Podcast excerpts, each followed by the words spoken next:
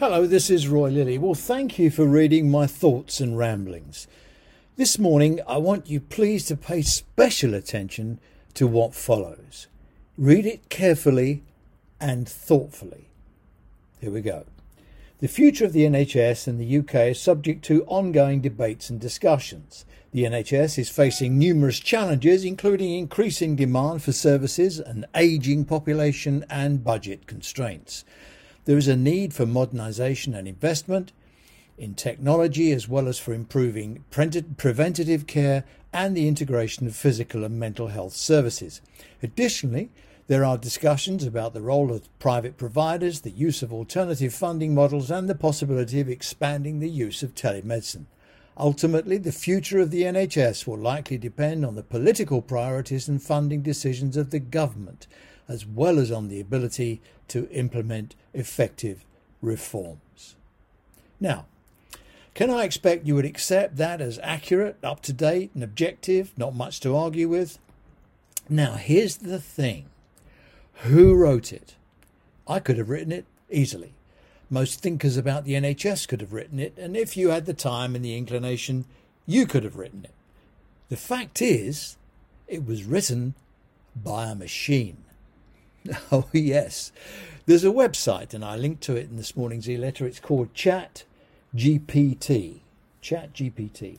You can create a free account Put in the topic you want words for, and instantly you get 10 pieces of writing erudite, complete, sensed, and page ready. They're calling the technology artificial intelligence. It's not, it's machine learning. Artificial intelligence is the capability of a computer system to mimic human cognitive functions such as learning and problem solving. Through AI, artificial intelligence, a computer system uses maths and logic to simulate the reasoning that people use to learn from new information and make decisions.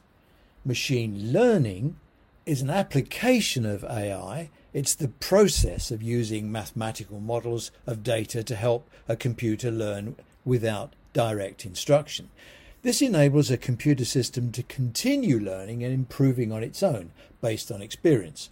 Roll them together, and the upshot an intelligent computer uses AI to think like a human and perform tasks on its own. Machine learning is how a computer system develops its intelligence. The spooky bit is what the geeks call technological singularity, a hypothetical future point in time at which technological growth becomes uncontrollable and irreversible, resulting in unforeseeable changes to human civilization. Blimey. By then, I'll probably be pushing up daisies, so I'm not bothered.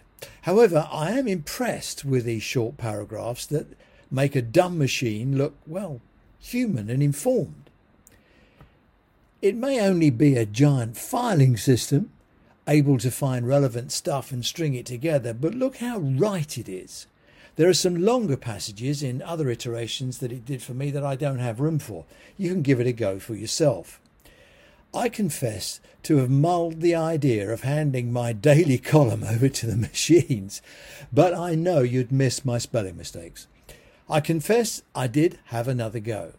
I asked the machine about the future of the nurses' strike. I got this.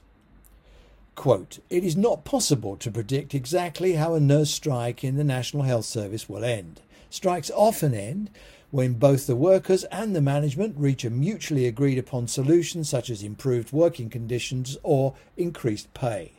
It's important for both sides to engage in constructive negotiations to find a resolution. Well, look, it's a machine, it's not Mystic Meg, but here's the important bit right at the end, it says it's important for both sides to engage in constructive negotiations to find a resolution. The machine has come to this conclusion by combing millions of records, news items, and academic papers going back for years. Speeches, studies, court outcomes, and the public pronouncement of the great and the good around the globe. The distilled conclusion is constructive negotiations to find a resolution. Bully Boy Barclay is, of course, much cleverer. than the combined global knowledge of industrial relations combed through by Mac the Machine. He knows better than history. He's smarter than experience, altogether brighter in every sense than the combined global understanding of workplace disputes and the course to resolution. Well, he thinks he is. Thanks for listening. This has been Roy Lilly, and I hope we'll speak again soon. Bye for now.